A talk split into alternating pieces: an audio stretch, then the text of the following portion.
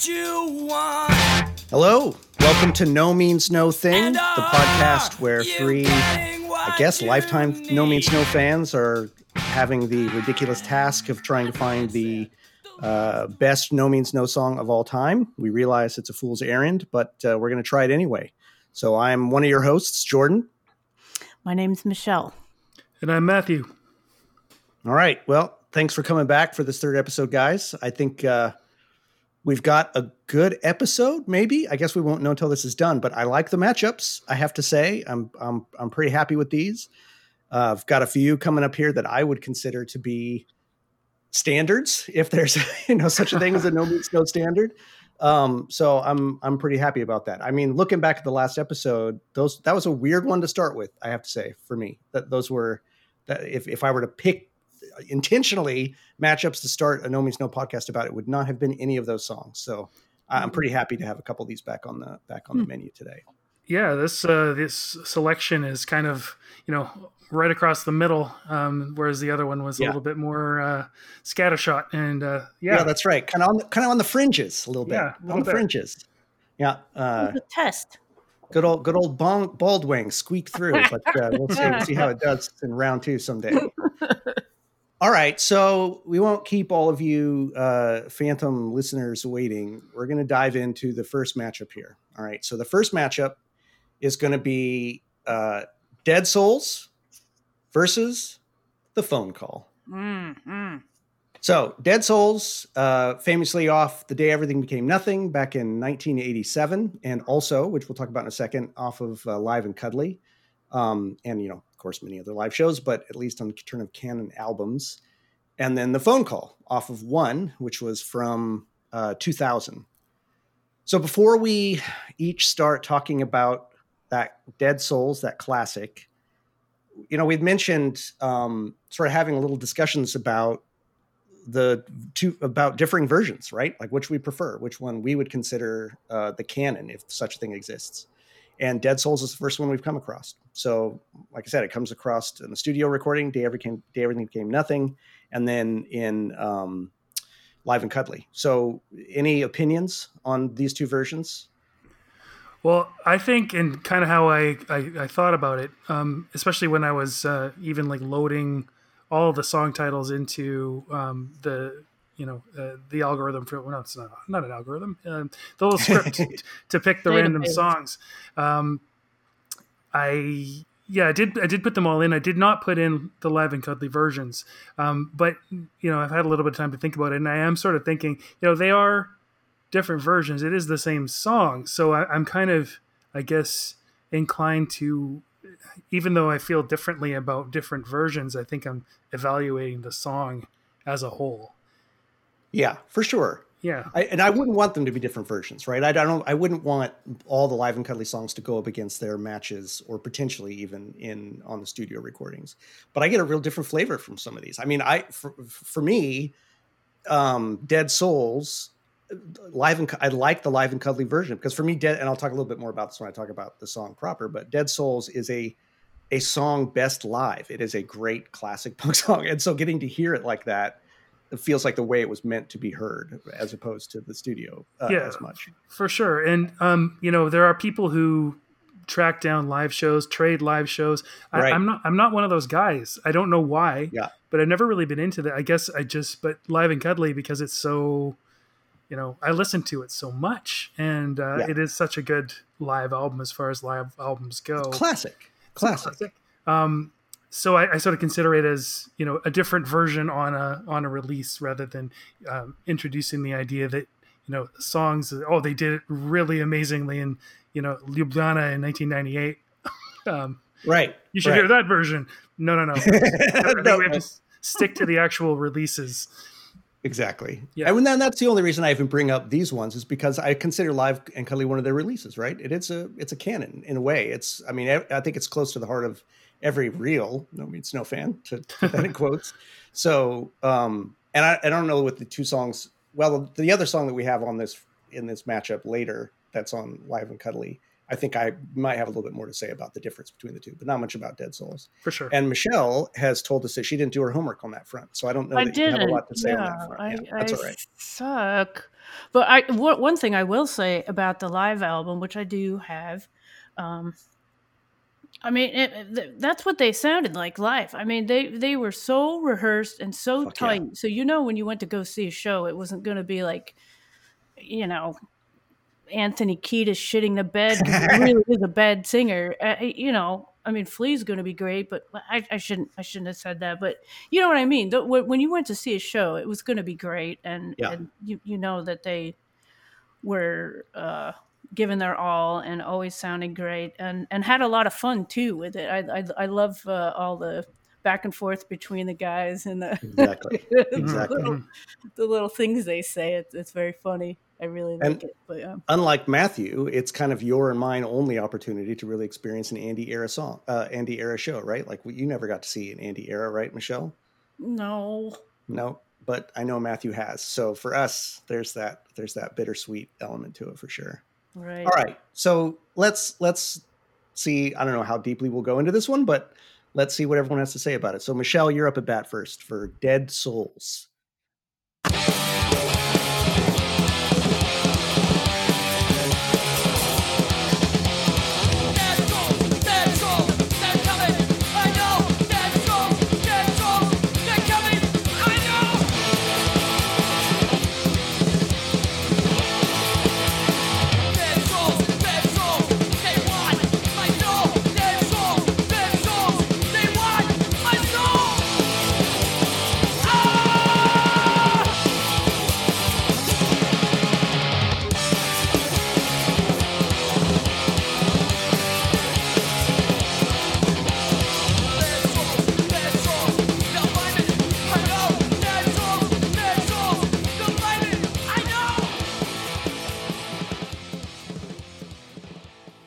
Okay, I got my notes here, and I wrote down that I do think this is an excellent hardcore punk song, and I love how Andy sounds so deranged, and it works great with the music, and his guitar matches up pretty well with what he's trying to say, and um, there's tons of ominous and you know m- musical ideas, especially all the, the trichords, um, which which always m- makes you think something something bad's going to happen. Um, in the in the versions I've heard, though, it seems like Rob's bass was kind of not turned up as much as it should have been. So mm. it all, you know, I mean, you can hear it a little bit, but it's it is definitely like very guitar and drums um, driven. But uh, it, you've just just listen to John. I mean, it, that took me a while to do because I was so Rob focused. And then Andy's singing, but then if you just kind of pull back and listen to John, I mean, what a thunderstorm! He's just A, f- a thunderstorm of talent, and I'm surprised he's just playing with two sticks. Seriously, it's it's, it's, it's phenomenal, phenomenal. Nice. All right, that, that was great, Matthew. What do you what do you think of this one? Yeah, I mean, it's uh, I'd say one of the most straight ahead hardcore songs. Um, it it just goes, and it uh, I guess because you know I, I do know the album version and the. Um, the Live and Cuddly version. I mean, it was right recorded right around when I was starting to go to shows at all, you know, mm. so I, I, it brings back, you know, feelings and uh, even the adrenaline and uh, oh. everything like that. So it's, wow. it's music to go crazy to. And uh, I don't know that, you know, I'd have to really think about it. If there's, there are any songs sort of in their later, um, later output that are quite that, just straight ahead mosh song. And uh, so, yeah, I, I actually think I prefer the album version for some reason, maybe because it, uh, you know, it leads into, um, you know, where it fits on the album. And I got to know it rather than on uh, uh, The Day Everything Became Nothing. I, the, the combo C D is how I got to know it. Mm-hmm. And um, even though, you know, you, you definitely have the, the raw feeling of the Live and Cuddly version, um, and uh, the small parts, the rec- the engineering is it's a, it's a little tinny, um, unfortunately. Although it, you know, Small Parts could be my favorite album of theirs, uh, and I just wish the it was a little more robust in the engineering department because I think stuff yeah, right. uh, that was there probably got a little lost. Um, but uh, yeah, oddly enough, I still prefer the the album version. And um, yeah, uh, later on, you know, after I kind of got to know that, I did a degree in um, in Russian history, so it was uh, a little a little hard to distance my mind from, because I I don't know, they, those guys read a lot of philosophy, and. Um, I, I was going to say, they I always wondered, like, is this Gogol? Is this how they're talking about? Is this somehow a, a sneaky Gogol reference? But I, I, I don't know whether it is, because the, the the song itself, may, maybe, because, I mean, I'm I'm really going to have to be racking my brains here, but uh, uh, Dead Souls was referred to, it was a way of referring to serfs. Like, you'd, you'd own a certain number oh. of serfs. You'd say, you know, five souls of serfs. And so on the ledger, it would just say Dead Souls. Get out of here. And so uh, later on, it sort of came to mean um, kind of middle class pretentiousness. Like, so yes, I'm sure it's it right was, on brand. Yes, yeah. Exactly. Right. Yes. I mean, well, they, is, they, were, they were into it, far more into it than I am. Willing this is to this is the, the fucking thing about this band, right? Like, yeah. You can have a song that's so straightforward punk, and yet it's got just enough of a way in that you could go, and you know these guys are smart enough. They're like, you know what? It could totally fucking be a reference to Nikolai fucking Gogol, it, it, and have it make sense without too big of a stretch. I, yeah. I love that about these guys. So it developed those echoes for me later on, because of course I didn't know any of that when I was, you know, initially listening to the listening to the song and right. getting real sweaty and tearing my t-shirt and getting my t-shirt torn at uh, shows at Cedar Hill Rec Center or wherever. Uh, Needle, man. But uh, yeah, yeah. So good memories, nice and fast nice. Song. Um, and yet, probably not one of my favorites off that album. Yeah.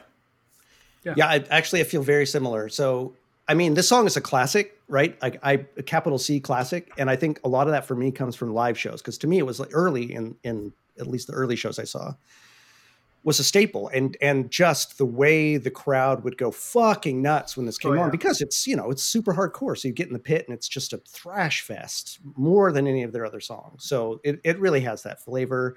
Although I think, you know, Michelle, to kind of what your point, what you were saying, if you just skate along the surface, it's like that. But really, it's there's some fucking crazy musicianship. Oh, oh no, means, no means no crazy. Yeah, no means no crazy hardcore underneath mm. has got incredible complexity. So mm. I think it'd be easy for someone to just sort of hear this and go, ah, it's three chord punk, but fuck no, it's not. It's got so much else going on. Oh, I'll get a kick in the ass if I, I probably that. Wouldn't use my floor tom as much if it weren't for songs like Dead Souls.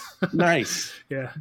But I also, and maybe even more than Matthew, this has never been one of my favorites. Like, this is not the side of No Means No that I like as much. I mean, I do love it for because it's classic, and I, I think I kind of love all No Means No, but um, never a song that I would put at the top of my pantheon. And it feels weird because that feels a little heretical, because I I realize that it's very important. I realize it's a great song and it really gets me going, but I don't put it on that side of the ledger, ledger of my internal classics. Um, hmm. Yeah, I just don't. And, and I, I don't really know why, wow. but, um, but I can't deny its power. It is an incredibly powerful piece of music. And, you know, you mentioned like where it falls on the album, Matthew, and maybe at some point we can even have a whole separate episode about this, but I think the sequencing of Small Parts and where it lives, it's genius. The sequencing yeah. of the album yeah. is fucking amazing. And Dead Souls mm-hmm. is perfect where it is, mm-hmm. like what it comes from and what it moves into. That that colors the song and, and and makes it gives it as much meaning as what it is in itself. Like where it's placed feels uh, purposeful, even if it's not. It feels that way. I definitely feel that way about you know, especially the early albums that maybe a lot of thought, maybe more thought was, or maybe it's just me. You know, maybe I just spent more time listening to those albums back in the day, and uh, it's still the earlier albums that I'm gonna tend to listen to the whole thing rather than just yeah. one-offs as the um, and you know as they add stuff to them, um, it kind of even throws it off a little bit for me. Yeah, yeah. I, I don't think you're wrong. I mean, it's all subjective, but everything. I mean, I, I hate to divide everything up to post-Andy, pre-Andy, but although I would say I would include Mister Happy in it, but everything Mister Happy earlier, the sequencing is is light years beyond what it is later. And that's not it's not necessarily for better or worse in in, in the end, but I, I do feel like they had a they had a special magic back then in terms of the, the album sequencing. I was a little concerned about, uh, you know, prejudicing uh, pre-Andy, post-Andy. But, uh, you know, as I as I uh, get into these songs and, you know, really listen to them and um, actually, you know, take notes and uh, you know, read the lyrics again and all that kind of stuff, I'm actually finding more appreciation for the latter-day stuff. More nice. than I expected to. So there you go. This is a perfect segue because the next one is absolutely post-Andy, right? And you're up at bat. So let's move into that. So the next song is The Phone Call.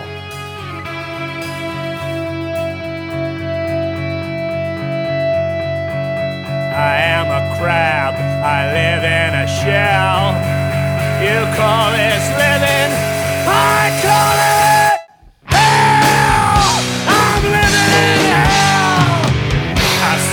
Picture on the bedroom door. That's all I have to hang on to anymore. That's all I've got. There's just one voice. It's loud and it's clear. The day of judgment, it's here. Play along now. Sing a song now.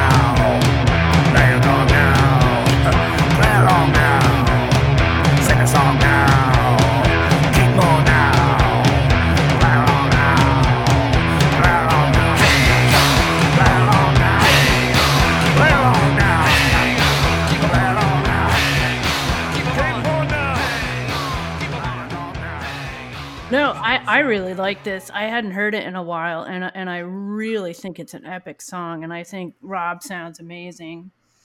Um, I I especially like the "Get Along Now" section too, and and I think the song, it musically uh, each section flows in, into um, the other very very uh, seamlessly, and and and that's really important to me with listening to music. I, I, I don't like it when, when the chorus or, or a little extra sec, section is just like, where the fuck did that come from? I, I like it when when it when it has a pattern, or when you're like, well, of course they're gonna play this next. So I right. thought they did really well uh, structurally with, with, with that. So I I that's definitely a thumbs up. I think Tom plays, his guitar timbre is is just amazing. He he's, he really. He sounds great, and some of the videos I've watched some videos, and it he's playing a Les Paul, and it really does sound like like a Les Paul. It sounds cool. Um, and any again with the videos, anytime I've watched them, I mean, they, they're nobody is half-assing it. Like they're they're really into it, and they're all giving their best. And and I I, I think it's a fantastic song, fantastic. Nice, nice. How about you, Matthew? Yeah, some of the really long songs in latter-day No Means No, I kind of t- they take a lot of work for me. Um, maybe it's, you know, just the time when I was uh, getting to know them and everything like that. But yeah, this one, um, it it unlike a lot of No Means No songs, it actually reminds me of other stuff I listen to. Hmm. Um, maybe it's the feel, maybe it's the structure. I don't know quite what it is, but you know, this, the structure, just what Michelle was talking about. I, that was the, what really strikes me about this song as well. I think if it were, you know, you know, a seventies Rush sci-fi epic, the, uh, the, the sections would have different names and Roman numerals. Um, um, and then, you know, it kind of reminds me of Sabbath here and there. And then um, hmm. it even reminds me of uh, stuff like Godspeed You Black Emperor, or, or uh, uh, Mogwai. So like a, a post, post-punk kind of feel, maybe darker, but still has a, a little bit more atmosphere, or, you know, kind of a looming, there's more going around, going on around you. It's just such a massive, massive song. Fuck yeah. Um, yeah, it's, uh, you know, I think it's sort of about the oppressive nature of technology. That's kind of what I, the impression I get. Like the it is Rob again inhabiting kind of a, a persona, and he's annoyed by the whole Rob. How the world wants in, and he just wants to be left alone. Oh, um, Rob.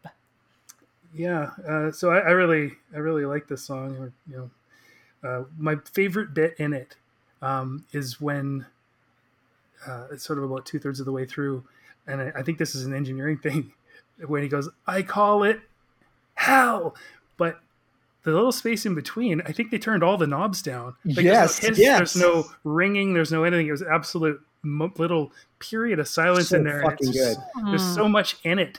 There's so, so much. Fucking it's good. Such a no, no means no thing to put so much weight on a little bit of nothing. Yeah. Yeah. Yeah. yeah. And then, uh, of course, the drums are fantastic. That and, uh, and unusual style, too, like the uh, kind of galloping drums that would be like in a Maiden song or something. So, again, it kind of gives me feels that uh, from other stuff that I listen to. Um, I'm not super fond of the chorus.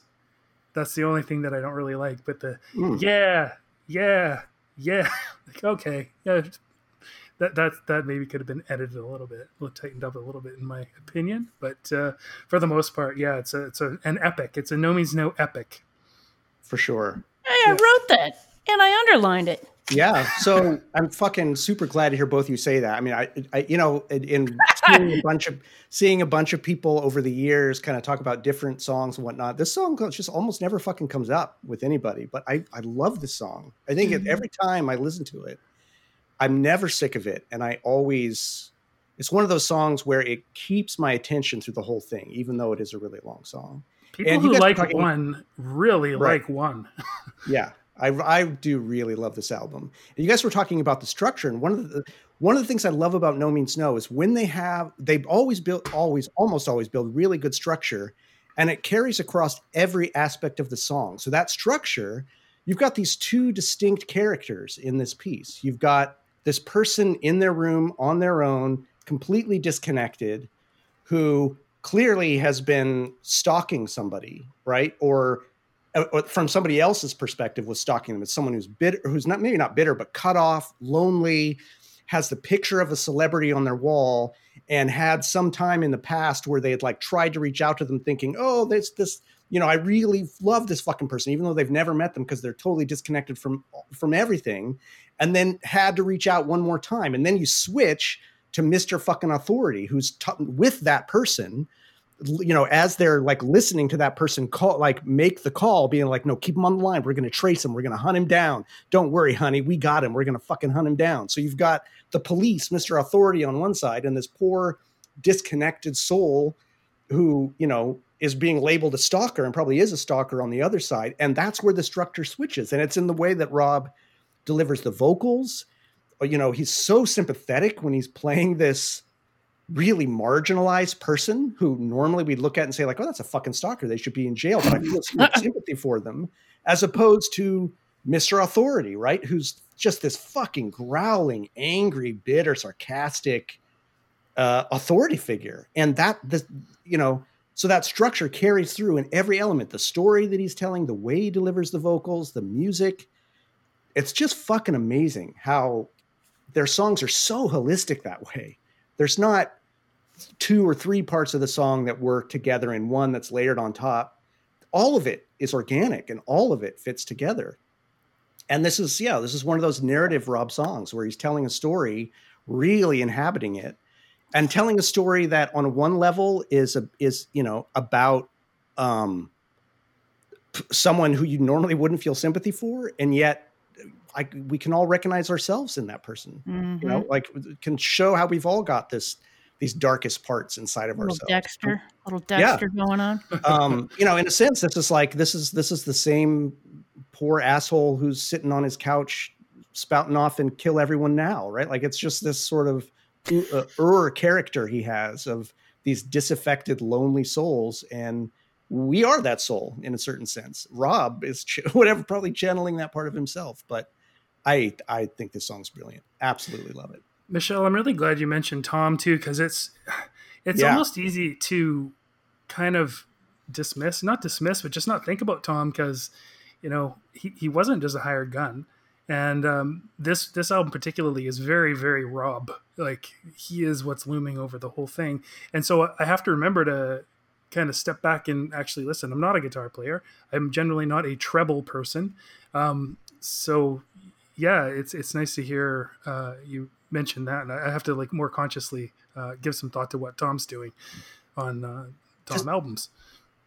This yeah. is this no, is Tom's I, I like... best, this is Tom's best album, I think, in, in my opinion. Like t- Tom's tone and how he plays yeah. on these songs is like my favorite of Tom's guitar playing on any of yeah. the any of the albums. Watch some sure. videos of these songs too. I mean, he's he's just these he's, he's rabid, you know. Nice.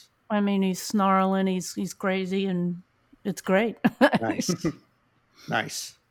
I, my understanding was that one was actually going to be a just Mister Right, Mister Wrong side project after they'd got done with the previous album, but then they've just decided to turn it into a, a No Means No. I mean, I don't really know what the distinction would be, but I, I think in a sense, like you're right, Matthew, it was really Rob focused and heavy, and he sort of orchestrated it.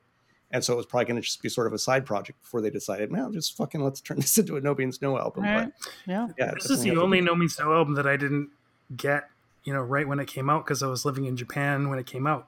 Um, so it kind of slipped under my radar a little bit. And there was some discussion, that, uh, which is exactly what you're talking about, that maybe it wasn't going to be released as a No Means No album. There was some discussion that way. So I, I sort of had some questions about it, and I, I wasn't listening to...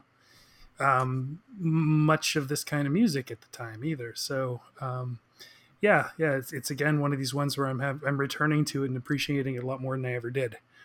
Yeah. Yep. Nice. All right, well, I think those are all good thoughts. Now it's time to oh, do God. the voting. oh, so no. We're gonna do the voting in the same order, so Michelle, you get to cast the first ballot here.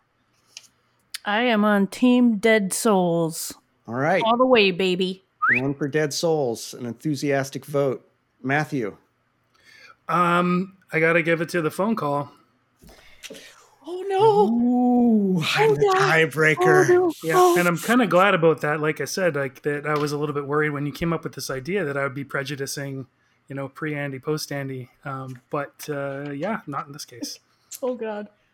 So I'm proud to cast my vote. Oh, no. For The Phone Call. It's oh phone my phone call God. Phone Call goes through. Now, now see, tissues. You're, I need tissues. You're in the Baldwin chair today. Oh, yeah. You're in the Baldwin chair. Um, I mean, it's just, this is a close one for me. This was not super easy, frankly. I, I do love Dead Souls, but Phone Call, it's just deeper and richer to me. I don't know.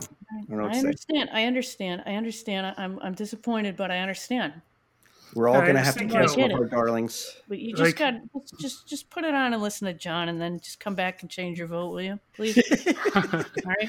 Easy. Dead Souls for me, it's it's all adrenaline, and uh, The Phone Call yeah. is a little more uh, adrenaline plus brains. So, yeah. yeah. There you go. Nice, nice. All right. Well, let's go on to this next very very interesting matchup. So uh, this next matchup is Mondo Nihilismo two thousand from All Roads Lead to Ausfart, which is, I think, two thousand six. And then Metronome, classic Metronome from Sex Mad uh, back in nineteen eighty-six.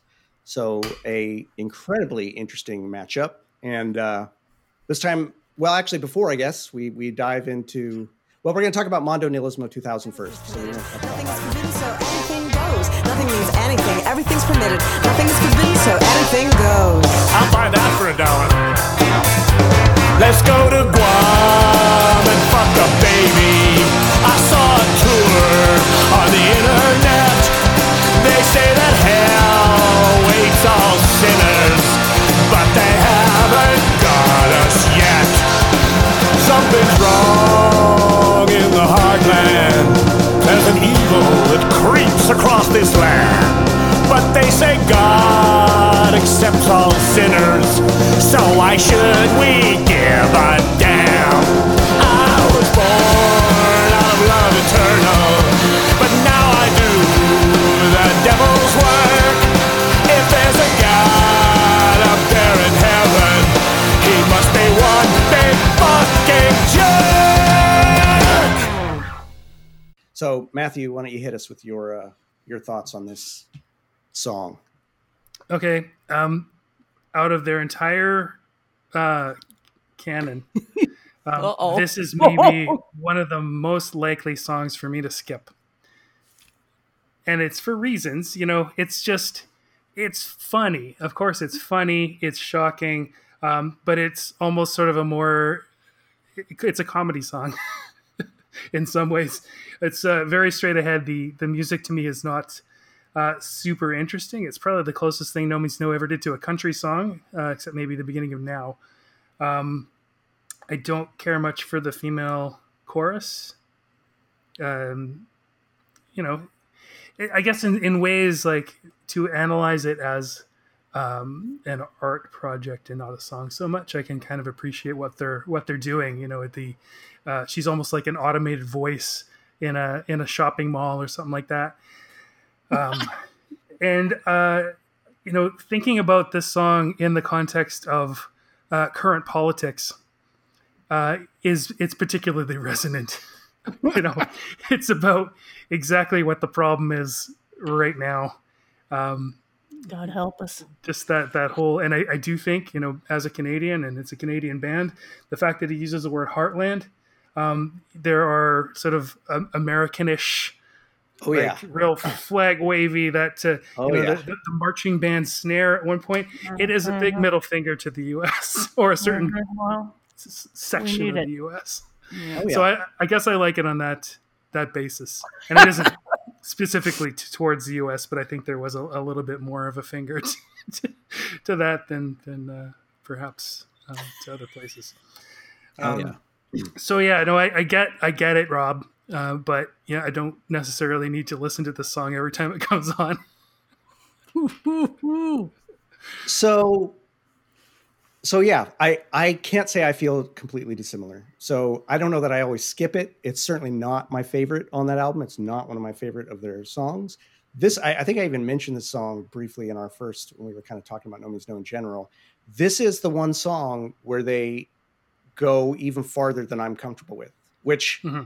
I think is great. Like in the, in that sense, in the abstract, I'm really fucking happy. There's a No Means No song that even goes too far for me, because it's in the, in the nature of what they do. Um, it wouldn't make me happy if I was able to easily absorb everything they put out. But this one goes a little bit too far even for me, which I think is fucking great. And even then, they can't help throwing in philosophical references. I mean, that that open that opening, you know, the the chorus, the, the female chorus, nothing means anything, everything's permitted, nothing is forbidden, so anything goes. That's Nietzsche quoting the Order of the Assassins from the from the thirteenth century. I mean, that's like, you know, it's not nothing. It's not completely out of nowhere. So these guys, even when they want to be, you know, smarmy assholes, uh, singing the most bloody fucking shit and disturbing shit that I've probably heard in a song, uh, can't help but but pull in some some deep cuts, philosophical cuts. And, you know, I, a, as an abstract piece of art, I do enjoy it. And I really love how it builds to the thesis of the ridiculousness of Christianity, especially the kind of evangelical American Christianity. I mean, you've got this character who's just doing increasingly horrific things that are way worse than what you hear on like the Dance of the Headless Bourgeoisie song, right? And yet at the end, it's that thesis of like, but hey, God accepts all sinners, so why should we give a damn? That sort of thing of like, it doesn't matter what the fuck you do, as long as you accept Christ, you're good to go in the end, right? Yeah, and it all yeah. built to that thesis. And it, to me, rather than a country song, this this always struck me as like a uh, a rock and folk gospel. It feels like he's making sure. like they've made a gospel song that's horrific. And if you didn't listen to the words, you'd probably just go like, "Man, it's kind of a poppy fun." Then you dip in just a little bit and realize, "Oh my fucking god, what they're oh yeah, no about. major, major chord. It's all happy and like bright exactly. and shiny and so, talking about like you know all the.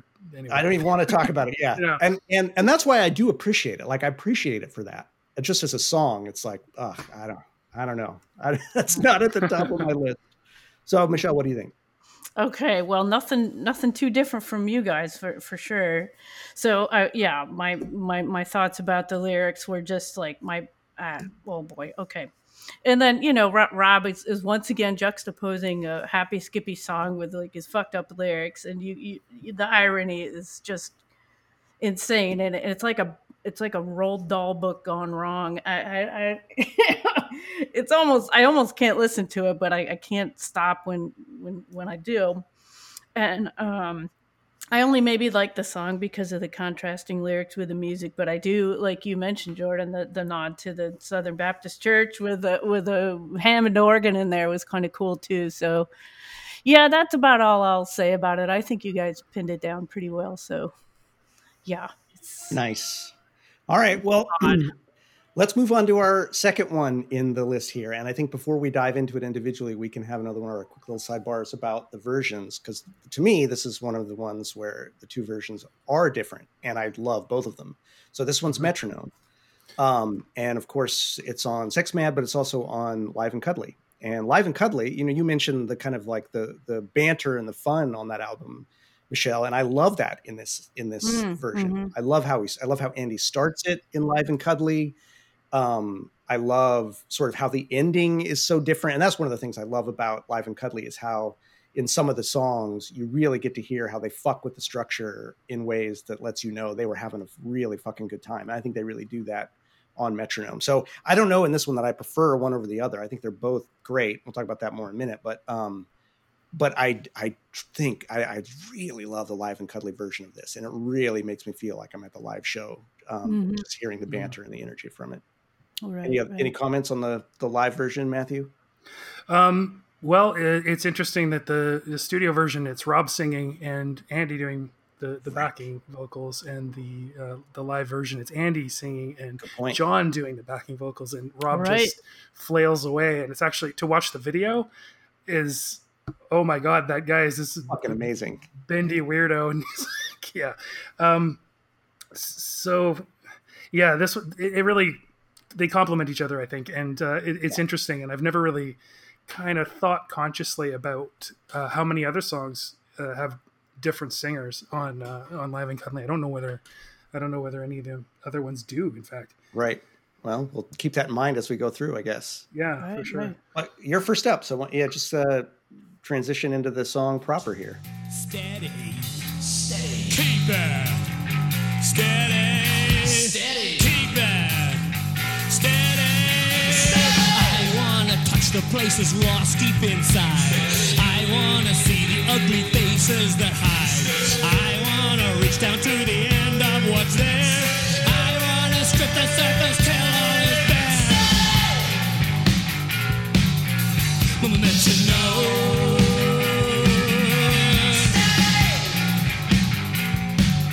to know. Mama meant to know.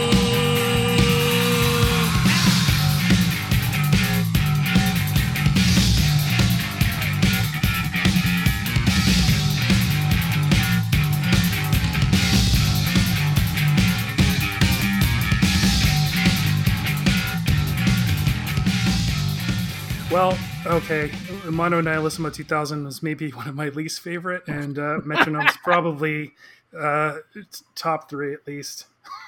for, for me, it's um, one of my absolute favorite No Means No songs. Uh, I think what I like about, I do like Andrew's intro. Andy was an incredible uh, stage banter guy.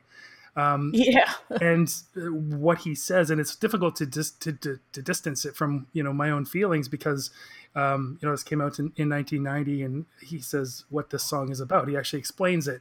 And it's, it's very much what I appreciate about No Means No generally is the, um, precision, but also like the, the restrained intensity. It's just like bubbling under the surface until it isn't. Yeah. You know, and yeah. when it comes out, it's perfectly controlled as well. But he talks about, you know, fitting round pegs into square holes, and it's about control and order. But um, I really, what I love about this, the message of the song is about how you seek to escape the order to be free, and yet you want to impose order because it's safe and attractive. Um, so it's secure and attractive, yet imp- oppressive, and sometimes you you got to break out. Um so yeah, some some of my f- absolute favorite favorite drumming on uh oh, on any No Means No song. Um fucking my favorite incredible. Part of the drum kit is the hi-hat, and, oh uh, I read that's in my notes. That's my line, buddy.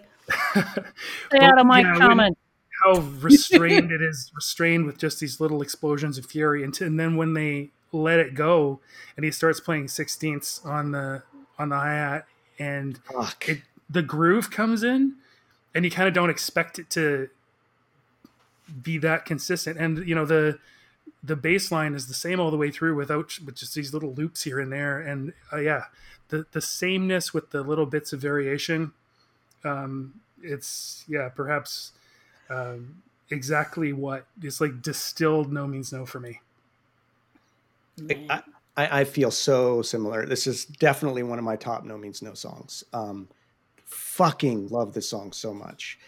Um, and you know, one of their masterworks with only, with only uh, bass and guitar, right? I don't, mm. I don't, I'm sure there are other bands out there that could do this, but the way that these guys can make a song of such fucking power with those mm. two instruments is mm. absolutely unreal. Well, three, the vocals are part of it, right? They're not separate. So that's not fair to say it's only two instruments. I think the, no, the vocals are completely no. a part of it, but, but you know what I mean? And I mean, this song is just fucking amazing. And, and Matthew, you're right. The, in term lyrically, I think this song goes right to the heart of one of the, of what's best about No Means No. And you have that dichotomy of wanting to break free of this order and yet have, needing this order, right? And, and just being trapped between the, the, the trapped in that dichotomy. And that dichotomy is in the music. It's not just what he's talking about. The, the, the way that that bass line does not Uh, does not alter. It just changes its intensity and maybe has little loops, but the, that is carrying the message of the song. The drums are carrying the message of the song. Every fucking piece of it carries the message of the song. Yeah. I think this might have been the one of the first tracks I heard where that became so clear to me, where I just realized how fucking brilliant they were at making every part of a composition uh, integral to the meaning. And there's yeah. so many bands that will have a great fucking bass line, a great thing. And then the lyrics are just sort of tossed on, or the lyrics are great, but the singing is just singing. Not this. The way Rob delivers, uh, Rob or Andy delivers every fucking word is right in the yeah. moment of what is happening in the fucking song. It's it so, reminds me uh, of like a, a, a boiler, that, that restrained yes. fury. Like it's a, an explosion. And it's contained within this, God. you know, iron cylinder until it isn't, you know? Yes. You know, it's, it's um, I'll tip my hat too little, too much, but it reminds me of one of my other favorite tracks, The River, in that same way that it has this. Oh, I know you like that one. It has this driving beat that doesn't go very many places, but builds an intensity and just carries something in me to a whole nother fucking place because of that. Um, yeah, I absolutely top of the pantheon. And to me, this is one of those songs that could go all the fucking way to the very so end. Mondo's so gonna win tonight, you think? I probably, yeah, probably. All right, all I just right, want Michelle, to say about you? you know the songs on Sex Mad particularly. I think that's the engineering. I mean, they probably didn't have much money. I don't imagine that the the studio was all that great shakes, and it's so much better for it. You know, um, yeah. the, right. the on the studio version, the the echoey sound of like the. Uh, um, the backing vocals and how mm. he, it sounds like he's super far away and there's like yeah, this yeah. huge echoing space. Like there's all this blackness and then there's like really intense spark of the band. Right. So and it gives me like visual hallucinations. The fucking way Rob's voice break. I just have to say this, the way Rob's breaks, Rob's voice breaks at the end of that song when he's like, it's beating on you and beating on me. The, the, the, the fucking tension in his voice is, ah, it just makes me almost fucking die every time. Mm. Yeah, mm, mm, yeah. Mm, mm. I, I just want to go listen to that song right fucking now. But well, see, you should play it now because then I think we'd really go apeshit. Because you know, is is it my turn? Because I'm it's just your turn. Gonna go, it's your I'm turn. gonna go in here because, of course, I'm listening to it, and writing stuff while I'm listening to it, and I've heard it thousands of times, and I probably have. But just the bass timbre on this is just un oh fuck you believable. It's so badass. And and I just don't know how much more raunchy and listen to me this this can get. It's just gorgeous, and and and like you said, Matthew, the, the hi hat playing. Yeah, my, my favorite drummer is is Stuart Copeland, and and it should be John, right? Maybe I'll say that from now on. But I, I love Stuart Copeland, and he's like the hi hat king. And and I I just I, the hi hat playing of John's is just really. really pretty interesting to listen to. It's just you couldn't think you you could make that much glory on on that little instrument, but you certainly are, are hearing that. And he's the backbone of that song and the conductor of that beautiful build-up. And like you both mentioned, I love the reverb that I hear on the kit and in Andy's voice too. It sounds menacing. It sounds uh disturbing, and and I really really like the reverb. That's what I I think it's reverb. I I, I don't know. That's what I'm gonna say. And and like Jordan, you you're always with the epic lyrics, and th- this is probably one of the w- songs that I do know all the lyrics to, and and it being a religious experience for you. And this is definitely one that is for me, because it's it's just it's it's a great song, and the two instruments playing that they get slowly more intense. And this is a historic No Means No song, and it Fuck never, yeah. ever, ever, ever gets old. Nope. And metronomes are are loved and hated by uh, uh, in, uh, musicians and practicing people of, of any kind of musical instrument. And they're essential tools, and people love them and they hate them. It makes you stay, you know, on point, and and and they're a really good tool to help you bring up your your. Uh, if you can't learn something as fast as it's supposed to be, you start it out slow and you make your way up. So I actually took the time, like a total nerd, to find out what the beats uh, per per minute were on the, and it's one fifty-one. Oh, nice. So the metronome rating on this song is one fifty-one at at its height. So I, I'm dorking out too, but um, hell yeah, this this song is uh, phenomenal. Oh yeah, I can, and you know, just the title, it totally connects to what that metronome is. And I'm, you know, I've never, exactly. I'm a musician of sorts. I am, and you know, twenty, twenty-five years into, into playing, I realized that you don't become a good drummer without using a metronome. Right. And so it yeah. is uh, probably pretty oppressive for people like this. And, they, and drummers thing. hate metronomes and click tracks, cause they're, they're, they're very uh, insulting, but you, you, you Well, your job is to keep you time. Need them, and need them to practice. Along with the metronome, you're That's the thing. All right. And it's, it's right in the fucking song, right? Like, you need that order, but you hate the order and you want to get past it. Right. That's, right. Again, the magic of this thing. Every fucking piece of the song mm-hmm. is perfect. It's yeah. perfect. Nothing is yeah. superfluous. Yeah. yeah. I don't just like the song. I think what the song is about is why I connect to No Means No. Yeah. Yeah. It's this, this mm. gets to the heart of in a lot of, I think, a thread that's in a lot of their music. This is a good distillation of, of a core of what they have to say to us as f- fucking human beings. I would agree. So there you go. So clearly, like I said, we should play it and just we, just we don't go we don't need it. we don't need to vote. It's clearly okay. uh, Mondo Nihilismo two thousand yeah. going through. Yeah, so. All right, no, let's just go. All right. Let's all vote together. One, two, One, three, two, three. Metronome. Metronome. Gnome. Gnome. Mondo Gnome. Just kidding. Well, that one that one was easy. No, that, um, that, yeah. But these were all I mean these were these were interesting songs. I I'll, I'm I'll be I'll be happy and interested to see Metronome and Phone Call come back when they come up against whatever their next seed is. It'll be interesting. Metronome's gonna, it's going to be hard to unseat that one for me. Oh yeah. Uh, even though it's going to be coming up against other uh, heavy hitters, so we'll have oh, to man. see. I will have tissues one. here. I will have tissues. Yeah, yeah. So, so I guess in that sense, we've done it. We've sent through the phone call, and we've sent through metronome, and uh, we'll pick some other rabbits out of the hat for next episode, and we'll see you all on the other side. And uh, you know, who gives a fuck what the crow says anyway? So I'll see you guys later. Bye.